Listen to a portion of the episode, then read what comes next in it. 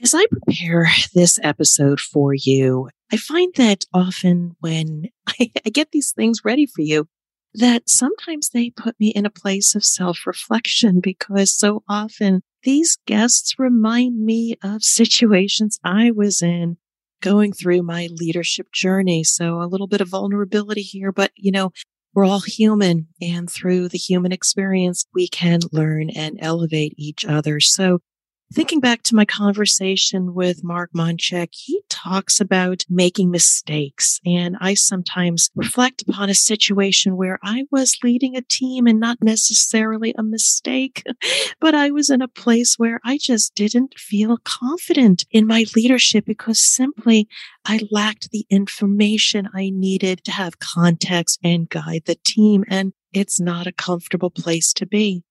And then Mark reminds me, he talks about mistakes or where we're not confident. When we make mistakes or we're not at our best, just know most of the time you are probably in a safe place. And it is safe and it is okay as a leader to share how you are feeling and not see it as a failure on your part as a leader, but an opportunity to improve and maybe get a different result. And so in my particular situation, as I was leading this team, I simply said to them, I'm sorry. I'm missing some context. I don't necessarily understand your business.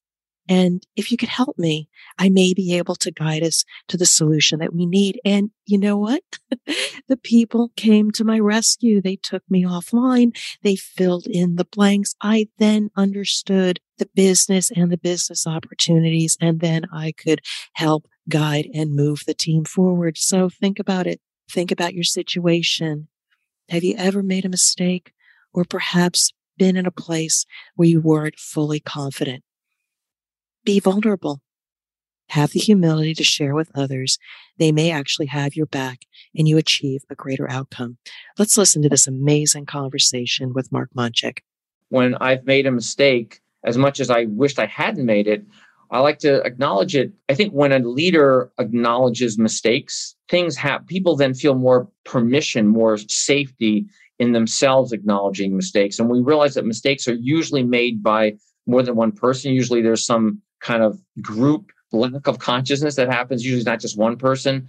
And then we always ask, so what do we learn? What can we learn from this mistake? What's the opportunity? Sometimes mistakes are a tremendous opportunity to do something differently because if you didn't make a mistake, you wouldn't even think, well, okay, well, could we not only just fix the mistake, but fix the root cause of the mistake and that make the whole process even better?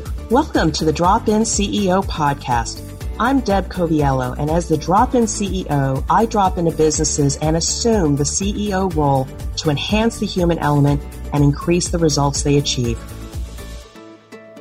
This podcast is about bringing you conversations with expert guests who have achieved their greatest results built on a strong foundation of purpose, values, and elevating people. If you're a business leader, entrepreneur, or even just getting started in business, Join us as we build the skills you need to achieve your goals. Hello, I am Deb Coviello, founder of the Drop In CEO, and I am grateful that you've joined us for another episode of the Drop In CEO podcast. I am so fortunate to be speaking to amazing leaders every week, gain insights from them, and bring their conversations to you and hopefully inspire you.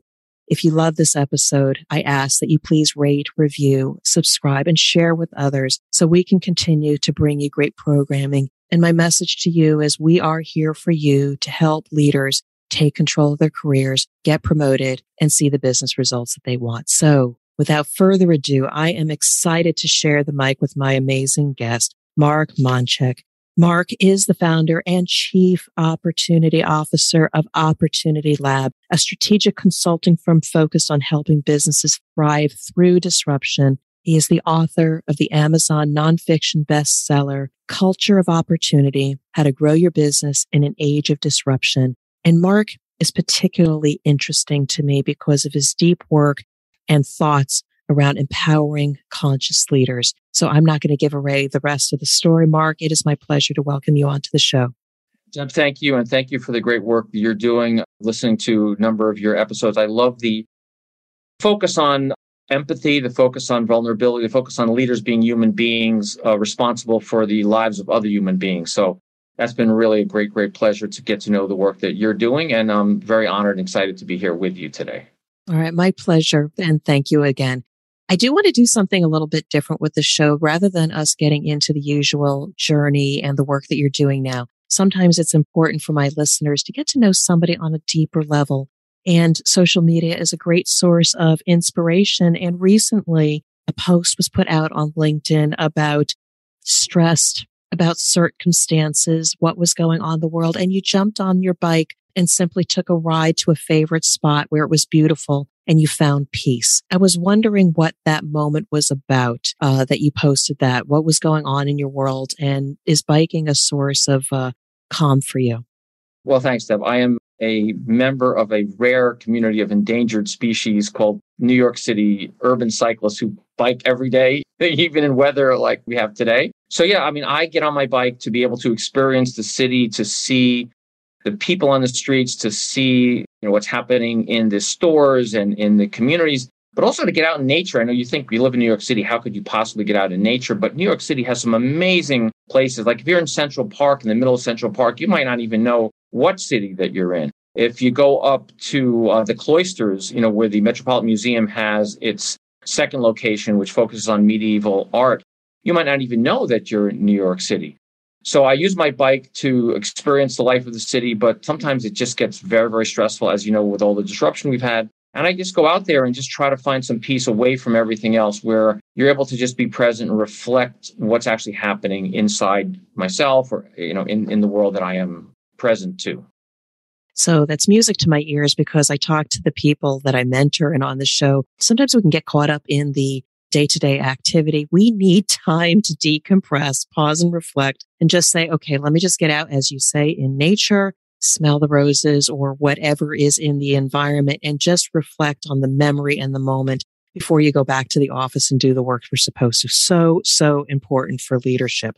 But I want my listeners to get to know you a little bit. I um, brought Mark onto the show just so you know, because his work around, yes, it's around disruption, but it's even a little bit more than that. Rather than just managing through disruption, it is about empowering conscious leaders. There is such depth to his thought leadership in that area that I felt it was really, really important for you to hear it. But Mark, please just give my listeners a little bit about context about yourself personally, your journey, and the work that you're doing now.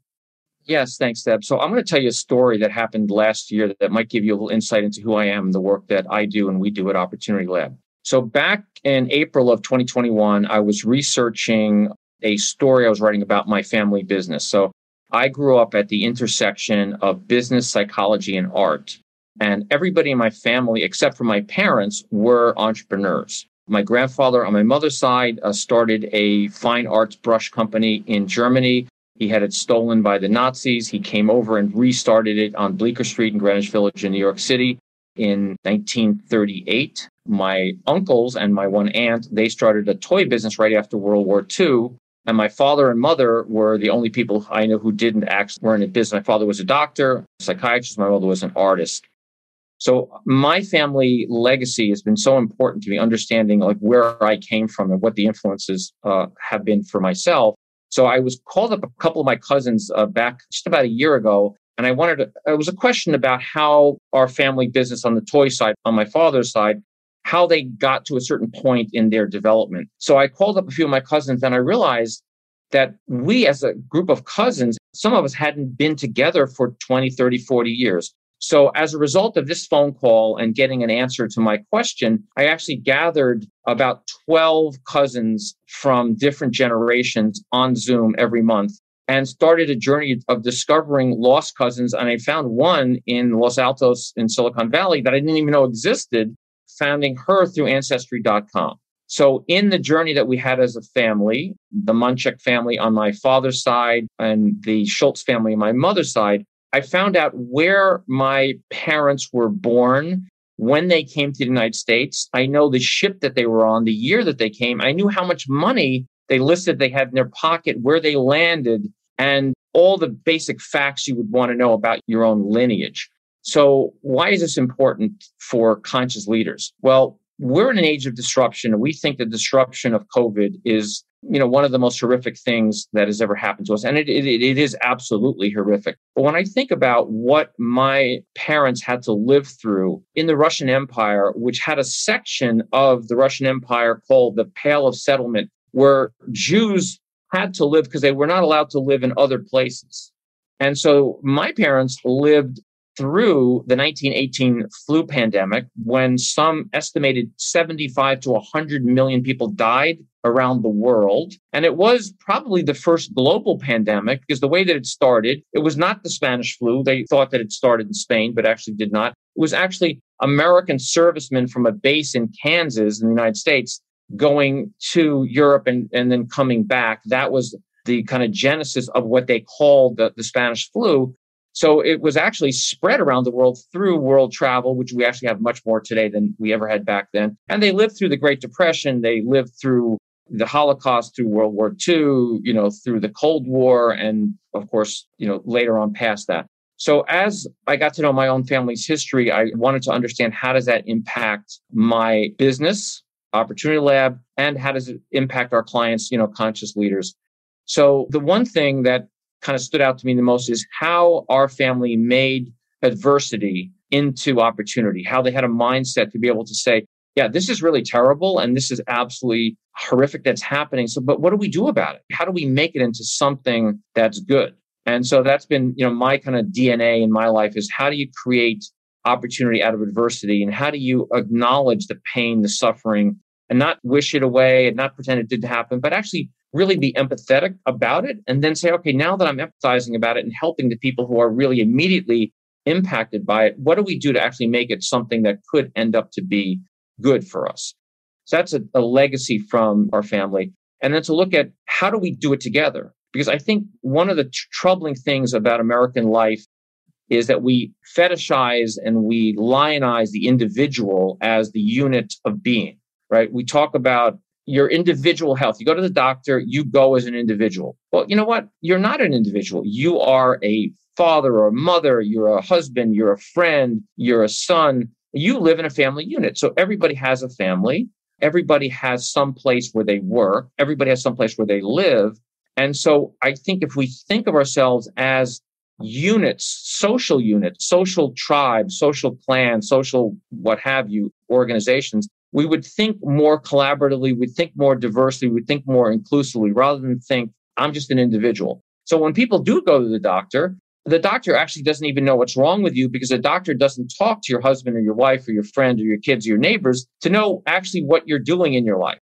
And when you come back from the doctor, you are not supported because the, the people around you have to support your lifestyle change. If you want to lose weight, if you want to change some habit like smoking, if you want to do more exercise, you're not going to do this alone. You're going to have to do it with some kind of support system. So the same happens in organizations. So when CEOs understand that they are simply a steward of their network, of their people who report to them and the people who are their customers and their communities they do business in, they are much more capable of managing through this disruption than if they think themselves as an individual leader. I love your insight there. And there is so much depth. And interestingly enough, I had picked up on a LinkedIn article where you talk about going back and looking at your lineage, understanding where you came from, understanding the hardship and issues to understand why your world is the way it is right now. So that tells me a signal we are on the same page. But what I really love what you've done here is that you have brought out something really important. And I will share with you that I have always been an individual. I got here on my own.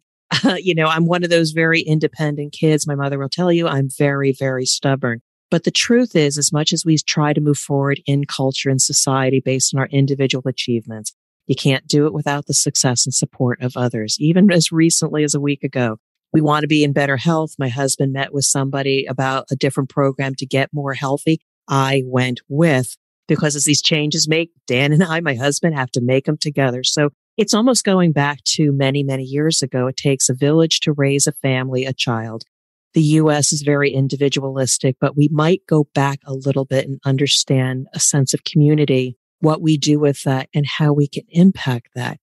And so thank you for that. And I would love to go deeper into what you talk about empowering conscious leaders. Empowering conscious leaders, what does that mean? I think you have a different perspective about that in terms of leadership that I've never heard before. Yeah, Deb. So when I talk about conscious leaders, my definition of consciousness is a leader who is aware of her or his responsibility to customers, associates, and the communities that they do business in, which includes the, the entire planet. So a conscious leader is aware that he or she or they are in a larger world, have a responsibility to that world, and are no longer just employing human capital, which is a term I most hate, but you're actually a steward of resources that you have been given and therefore have responsibility to guide in and understanding you're part of an interdependent ecosystem. So one of the changes that I've seen happen during the pandemic is that the relationship between employers and employees has radically changed. Before the pandemic, I think a lot of leaders, CEOs, and people who run companies thought, well, I am paying our employees, so I have some control over their time. So I'm paying you X amount of money, and I should be able to control where you work and when you work and how you work.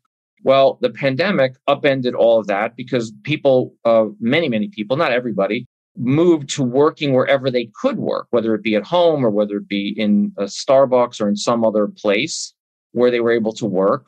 And they actually had much more flexibility, even though it was stressful. They didn't have a two hour, three hour commute. And when uh, Gallup polled the CEOs of Fortune 500 companies in April or so of 2020, 75% of them said, We don't think it's going to work. We don't think people will be able to work remotely because we don't not sure that they will be able to be autonomous enough and responsible enough.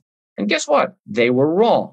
They were wrong because people were much more responsible, much more committed. And that three hour commute, two of those three hours they gave back to their company. But they also got the flexibilities when they had to go to the doctor at 10 o'clock in the morning. They didn't have to ask permission, which they used to do because they would have to say, well, I'm not going to be in the office today. Well, you know, what? they weren't in the physical office. So they actually had that more flexibility. And after a while, people said, I don't want to lose that anymore. I don't want to feel like I have to be forced to be in a particular place at a particular time.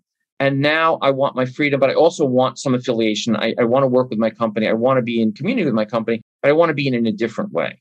So the companies that have done well with that have understood, you know what? We're actually need to develop a partnership with our employees so that we give them what they need and but they also give us what we need and there is a, a really good collaborative balance in doing that so we've had a number of clients that have been really successful because they have changed the way they looked at their employees understanding them better as partners and I, I, I see that change as being a very positive one some companies have not quite gone there and maybe aren't sure that they want to go there, but that's really what the future is. I think in in having a true partnership between the people who work for companies, which are not just employees, by the way. There's a lot more people who are uh, 1099 contractors who are essential to the company's existence. And there's got to be a way that everybody has enough of what they need so it works over time.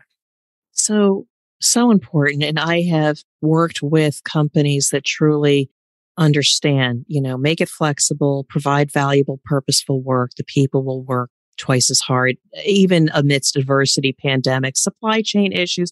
I'm working with one right now that due to the supply chain issues, their world has turned upside down, but they are heads down wherever they need to work in order to get things done because of the leadership. But I want to just turn this a little bit to, you know, you have the good fortune. I've had the good fortune of working with conscious leaders. They just understand I need to be ready to anticipate change. I need to respond to the people, the changing situations rather than being a victim.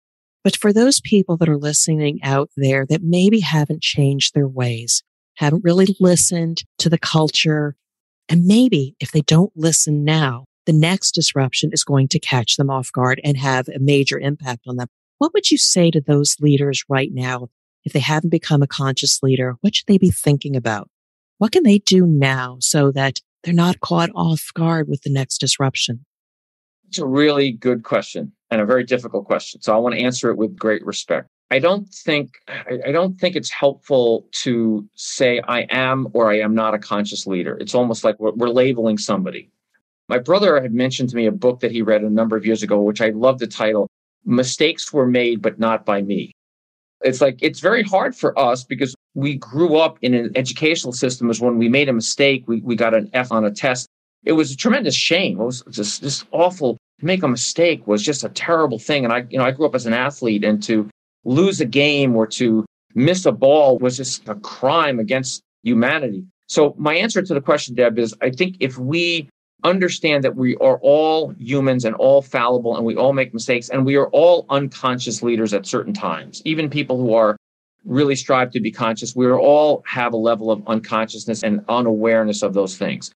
So rather than say some people are conscious and some people are not conscious, to say, what is it that I myself as a leader need to do that I can be a better leader? And how can I get honest feedback from people who know what I do better than myself? So I think, you know, people who aspire to be conscious leaders really have a discipline of asking for feedback and truly wanting it and truly receiving it, even if it's something you don't want to hear. So I think that is uh, one of the hallmarks of conscious leaders to be able to ask for feedback from customers, from employees, from partners, from whoever knows you well.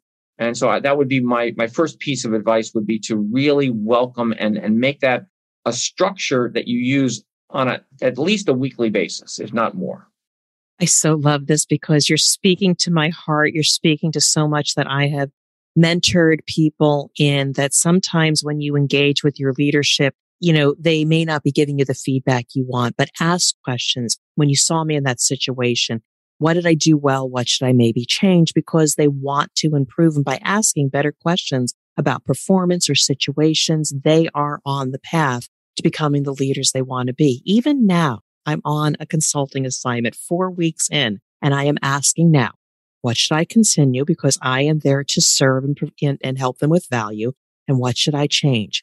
And so even though I know it's early in the process, I want to make sure that I ask all the right questions. I have all the information so that I can continue to perform at the highest level. So leaders need to know how to ask better questions, ask for feedback and be ready to receive. And even if it's contrary or they don't like it, pause, listen to it. It may not be exactly what you want to hear, but there is something in there that maybe you can glean that you could change or consider. So I so appreciate that insight. And then the next thing I think you've mentioned this on, on previous shows is acknowledging a mistake. You know, when when I've made a mistake, as much as I wished I hadn't made it, I like to acknowledge it and say we had a, an invoicing mistake that we made, which happened recently. And I said to our team, like, I look back on it and there was a question I wished I would have asked and I didn't ask it. And I, I take responsibility for not asking it. And so I own this particular problem. And it engendered a discussion about, okay, how did we miss that? What could we do differently? How do we set it up so that it's more transparent and that if there is a mistake, it'll be caught earlier? I think when a leader acknowledges mistakes, people then feel more permission, more, more safety in themselves acknowledging mistakes. And we realize that mistakes are usually made by more than one person. Usually there's some kind of group. It's usually not just one person. And then we always ask, so what do we learn? What can we learn from this mistake? What's the opportunity? Sometimes mistakes are a tremendous opportunity to do something differently because if you didn't make a mistake, you wouldn't even think, okay, well, could we not only just fix the mistake, but fix the root cause of the mistake and that make the whole process even better? so you're speaking to the engineer in me. I mean, I also teach root cause. So often we just fix things at the surface, but asking better questions, we get to the root cause. And also I'll say I'm an optimist. It's data. It's information. Yes, it's a mistake because we have to profile things as good or bad. I just say that's just information or data. What can we do with that? You know, and it painted in a framework of being positive. But I want to give you credit first. You've done some amazing things. You've got some great resources to help people. And two things I want to go into is you have written the book, The Culture of Opportunity, and also you have an opportunity community. My question about writing the book, not just about what the book is, but what did writing the book do to you? Because so often as law authors, we put our thoughts into it. This is our business card. But I would also know what was the experience like for you putting this book to paper? what impact it might have had on you as a person?